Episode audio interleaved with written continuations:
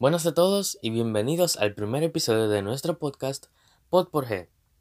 Este podcast viene de parte del Ministerio P por GA, el grupo de jóvenes adolescentes de la Iglesia Cristiana Oasis Santiago, en la República Dominicana. Como nuestro primer episodio, les traemos a uno de nuestros pastores, Jeremías Collado, para hablar un poco acerca del racismo, un tema muy popular hoy en día, pero mirándolo desde el punto de vista cristiano. Esperamos que esto les pueda ser de edificación a todos y que lo disfruten. Sin más preámbulos, les dejo con el pastor Jeremías. Saludos, estimados oyentes. Que la gracia de Dios sea con cada uno de ustedes. Bienvenidos a este espacio.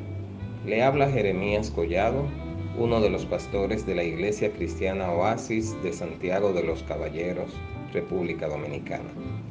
Es mi oración que esta reflexión traiga claridad sobre un tema que ha sido causa de tantos conflictos como es el racismo, el cual es una manifestación de injusticia social, como veremos en el desarrollo del mismo. Esto de injusticia social es un problema mundial, obviamente, ocurre en todos los países y regiones del mundo se expresa de distintas formas y con distintos niveles de gravedad y genera conflictos sociales y políticos que pueden derivar en guerras, genocidios o revoluciones. En la parte anterior vimos que eh, justicia social habla de igualdad en lo social, igualdad laboral, igualdad en muchas otras cosas. Eh, y lo opuesto es cuando no existe una garantía de esos derechos para los ciudadanos. ¿Cómo se manifiesta la injusticia social? Bueno, se puede manifestar de muchas maneras, como discriminación, desigualdad, violencia de género, trata de personas, explotación laboral, violación de derechos humanos, explotación sexual de niños y de muchas otras maneras. Y dentro de eso, dentro de esas manifestaciones, yo quiero que nos enfoquemos en la discriminación. ¿Y por qué la discriminación? Bueno, porque es precisamente lo que ustedes han dicho, esto es lo que está de moda. La discriminación es la segregación de una persona o un grupo de personas por motivo de su color de piel, por motivo de su creencia religiosa o de su origen étnico, su ideología política, género, inclinación sexual, discapacidad física, entre otros. Así que eh, yo creo que el mundo eh, está en un momento donde se está despertando su conciencia, pero la discriminación no es algo nuevo. Eso no está ocurriendo en nuestro siglo, no es algo eh, que trajo consigo el coronavirus. La discriminación social ha existido desde que llegó el pecado al mundo. Así que desde el mismo Adán ha habido discriminación. Eh, lo vemos con Caín, lo vemos con eh, los descendientes de ellos. Sin embargo, hay personas que están despertando esta realidad y están haciendo todo lo posible para tratar de frenar este hecho. Ahora, cuando hablamos de discriminación, esto supone que situaciones de discriminación, aquellas en que a una persona o a un colectivo se le nieguen sistemáticamente el acceso a la educación, el trabajo, los servicios sanitarios, la participación política, entre otras cosas. Y yo quiero que entiendan algo muy interesante de, lo que está pasando en Estados Unidos y en otras partes del mundo y en nuestro país también. La discriminación por, eh, racial, el racismo y otro tipo de discriminaciones ocurren por un asunto cultural, no necesariamente porque está sistematizado. ¿Cómo así? Bueno, en siglos atrás o, en décadas atrás, el racismo estaba sistematizado porque era aprobado legalmente. Dígase la esclavitud, que es una manera de discriminación, de maltrato y hasta de racismo, si se quiere llamar, era legal. Y entonces eso es, estaba sistematizado. En Estados Unidos, en la década de los, a mediados de los 1900 y todavía en los, en los 70 y en los 80, eh, todavía estaba muy sistematizado porque que una persona de color se siente en la parte frontal del autobús podía ser penalizado. Que un negro se atreviese a aspirar a un puesto político era algo muy visto muy mal y habían leyes que le impedían eso. Eh, habían muchísimos derechos que les eran negados solo por su color de piel. Sin embargo, hoy en día hay muchísimas leyes que al contrario los protegen y eh, legislan a favor de ese tipo de personas. Y legalmente no hay una ley que sea en contra de, de una persona por su color de piel.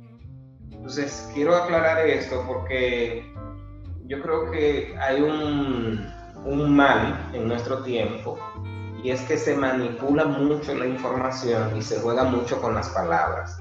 Y aunque ciertamente se dan episodios de racismo, no es porque esté sistematizado, no es porque esté avalado ni siquiera por la justicia.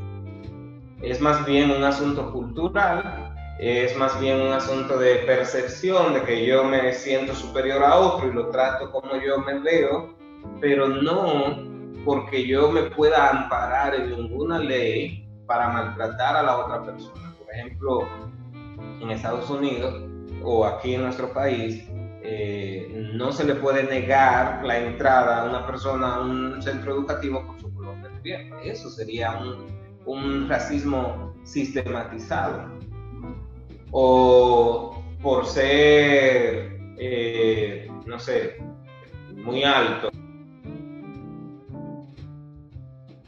discriminar a alguien por su condición. Entonces, hoy en día hay desigualdad, sí, muchísima, pero no dado al racismo. Por ejemplo, en nuestro país hay una gran desigualdad. Eh, los más pudientes pueden ir a las mejores clínicas y pagar los mejores servicios, los más pobres tienen que ir a un hospital donde ni siquiera están los recursos necesarios muchas veces, pero no es por un asunto de color de piel, es un asunto más bien ya de, distribución eh, económica, lo cual podemos discutir en otro momento si está bien o está mal, eh, pero, pero no es lo mismo que el racismo, es sí y es una manifestación de justicia social. Ahora, hablando propiamente del racismo, ¿cuál es el origen? Déjenme decirles que tristemente parte del origen del racismo viene de una interpretación equivocada del texto bíblico. ¿Cómo así? En el siglo XIX se desarrolló en Europa sobre todo una interpretación racista a partir de alguna elaboración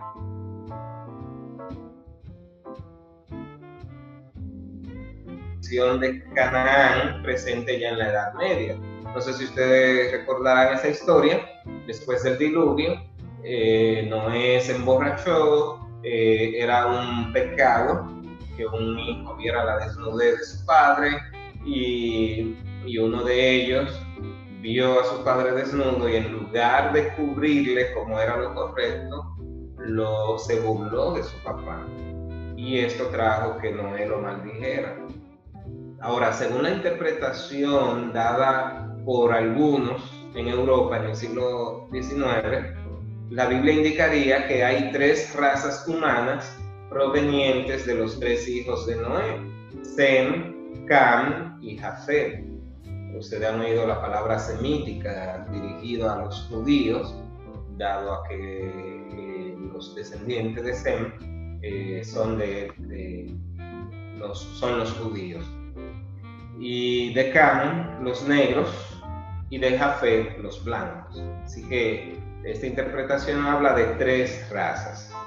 Los semíticos, dígase judíos y árabes, los negros, descendientes de Can, que fue quien recibió la maldición, y los descendientes de Jafet, que son los blancos. Esta visión bíblica de la humanidad dividida en razas es completamente, completamente se complementaba con la llamada maldición de Canaán, hijo de Can, al que Noé condenó. Génesis 9:18. Maldito sea Canaán, siervo de siervos será a sus hermanos. Y entonces ellos interpretaron que es que la raza negra, que eran los descendientes de Can, estaban condenados a ser esclavos de los de, la raza blanca, los de Jafet. Esta interpretación fue ampliamente difundida e incluso enseñada a los jóvenes africanos por las autoridades coloniales y los misioneros católicos y protestantes a través de los libros escolares belgas durante la primera mitad del siglo XX, es decir, no hace tanto.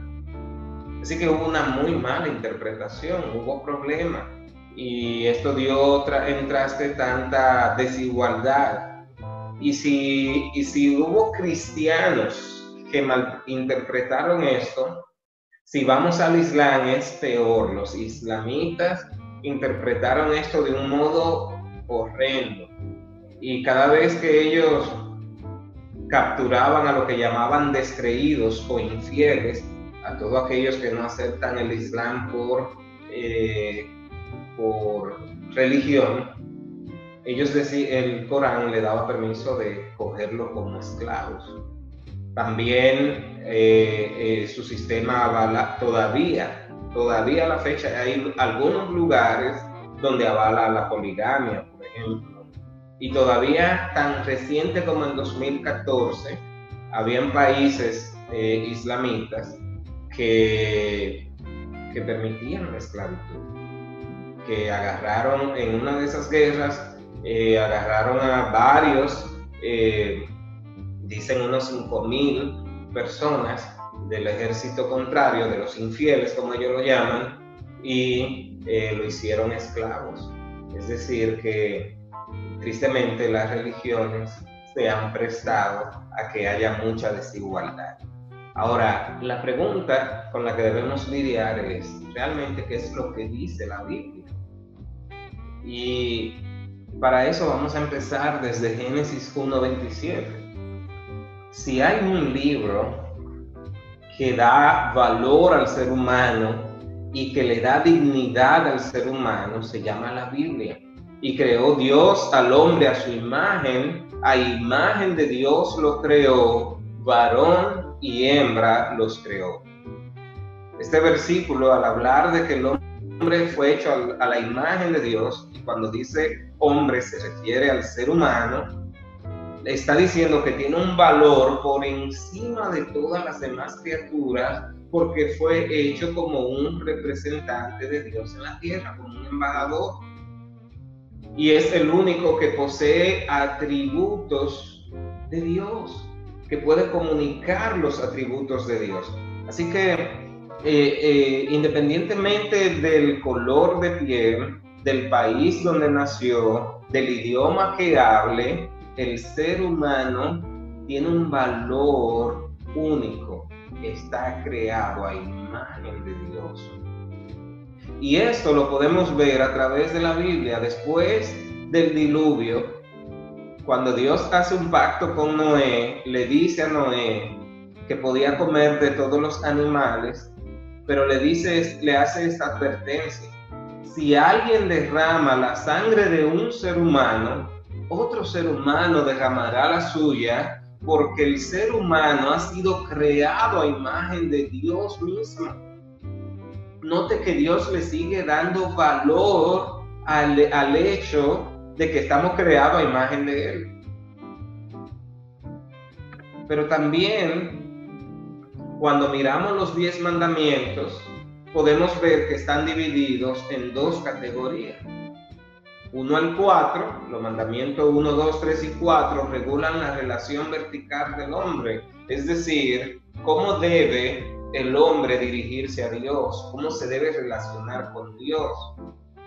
Pero del mandamiento 5 al 10 regula cómo debe ser la relación horizontal del ser humano. No matarás, no robarás, no adulterarás, no levantarás falso testimonio. Tiene que ver cómo tú te comportas con tu prójimo, cómo debes aproximarte, dirigirte a tu prójimo. Y vemos más adelante que Jesús lo redujo, no lo abolió ninguno de esos mandamientos. Hay gente que dice que los diez mandamientos fueron abolidos, para nada. Los diez mandamientos siguen vigentes. Lo que Jesús dijo fue, eh, y esto fue una pregunta eh, para tentar a Jesús que hicieron algunos fariseos, ¿cuál es el mandamiento más importante de la ley? Y Jesús le contestó, ama al Señor tu Dios con todo tu corazón, con todo tu ser y con toda tu mente. Ahí se resumen los primeros cuatro mandamientos. Este es el primero y el más importante de los mandamientos. Luego le dice, el segundo se parece a este. Ama a tu prójimo como a ti mismo. De estos dos mandamientos dependen toda la ley y los profetas. Se da cuenta que Jesús no abolió los mandamientos, más bien te está diciendo, para tú cumplirlo necesita algo esencial, amor. Amar a Dios sobre todo y amar a tu prójimo. Y la palabra prójimo lo que significa es próximo el que te queda más cerca, el que está a tu lado, independientemente de su color de piel, de su idioma, de su estatus social, de su preparación académica, de su creencia religiosa, incluso de su decisión de género. Aunque, aunque estamos conscientes de que un homosexual es un pecador, no por eso estamos llamados a discriminarlo o maltratarlo tenemos que respetarlo. Obviamente no compartimos su decisión, no, no la celebramos ni la aceptamos como válida, pero eso no significa que lo maltratamos o lo discriminamos. Sigue siendo un prójimo. Gálatas capítulo 3, versículo 26 al 28 dice, todos ustedes, obviamente hablando a creyentes, son hijos de Dios mediante la fe en Cristo Jesús, porque todos, porque todos los que han sido bautizados en Cristo se han revestido de Cristo, ya no hay judío ni griego, esclavo ni libre, hombre ni mujer, sino que ustedes, todos ustedes son uno solo en Cristo Jesús. Cristo vino a abolir todo, él, él rompió todo el parámetro. Eh, los, los judíos eran muy clasistas, ellos discriminaban bastante. Por eso trataban a los publicanos como personas que estaban prácticamente en el mismo infierno. Y ver a Jesús comer con un publicano fue un escándalo, porque ellos, lo último que haría un judío, eh, uno de esos judíos religiosos, era acercarse a un publicano o a una adúltera o a una samaritana. Y Jesús vino a decirle a ellos, es que el amor va más allá de todo eso. El amor no, no se, eh, no muere cuando ve estas cosas, sino que ahí es que cobra vida. Cuando veo la necesidad, no importa si es un haitiano, si es un americano, si es un dominicano, si es un judío, simplemente el amor me llama a amar a esa persona, a servirla, a cuidarla. Miren lo que dice Primera de Juan capítulo 4 versículos 7 y 8. Amados, amémonos unos a otros porque el amor es de Dios y todo el que ama es nacido de Dios y conoce a Dios. El que no ama no conoce a Dios porque Dios es amor. Así que cuando hablamos de justicia social, el creyente debe entenderlo desde ese parámetro. La justicia social se va a dar a medida que conozco a Dios y puedo amar. Si no soy capaz de amar a Dios y amar al prójimo, no podemos hablar de justicia social. Porque nuestra naturaleza es egoísta. Nos gusta centrarnos en nosotros mismos. Nos encanta reclamar nuestro derecho, lo que me gusta, lo que quiero. Y es difícil pensar en el otro. Pero el amor nos llama a lo contrario. Juan sigue diciendo en el mismo capítulo, si alguien afirma yo amo a Dios, pero odia a su hermano, es un mentiroso. Pues el que no ama a su hermano, a quien ha visto, no puede amar a Dios, a quien no ha visto. Y Él nos ha dado este mandamiento. El que ama a Dios, ame también a su hermano. Así que en conclusión, en Cristo no hay lugar para la discriminación, ya sea por clase social, ya sea por racismo, ya sea por etnia. Por ejemplo, eh, cuando empezó esto de la pandemia del COVID, muchos asiáticos, especialmente chinos, estaban siendo discriminados por su origen étnico, es decir, por ser chino. Porque, como decían, el virus de Wuhan, el virus de, de, de China, entonces discriminaban a los chinos. Pero en Cristo no hay lugar para eso. ¿Por qué? Porque de tal manera amó Dios al mundo que dio a su Hijo unigénito para que todo, note que eso es inclusivo. No, no habla de los judíos, no habla solo de una parte del mundo, es para que todo aquel que cree en Él no se pierda, mas tenga vida eterna. Hey, muchas gracias por llegar hasta el final de este episodio. Igualmente, gracias a Jeremías por estas palabras. Esperamos que les haya gustado. Si tienen preguntas, sugerencias, comentarios o quisieran contactarnos por cualquier razón, pueden hacerlo a través de nuestras páginas de Instagram y Facebook P por Adolescentes. Esto ha sido todo por hoy y nos vemos en un próximo episodio.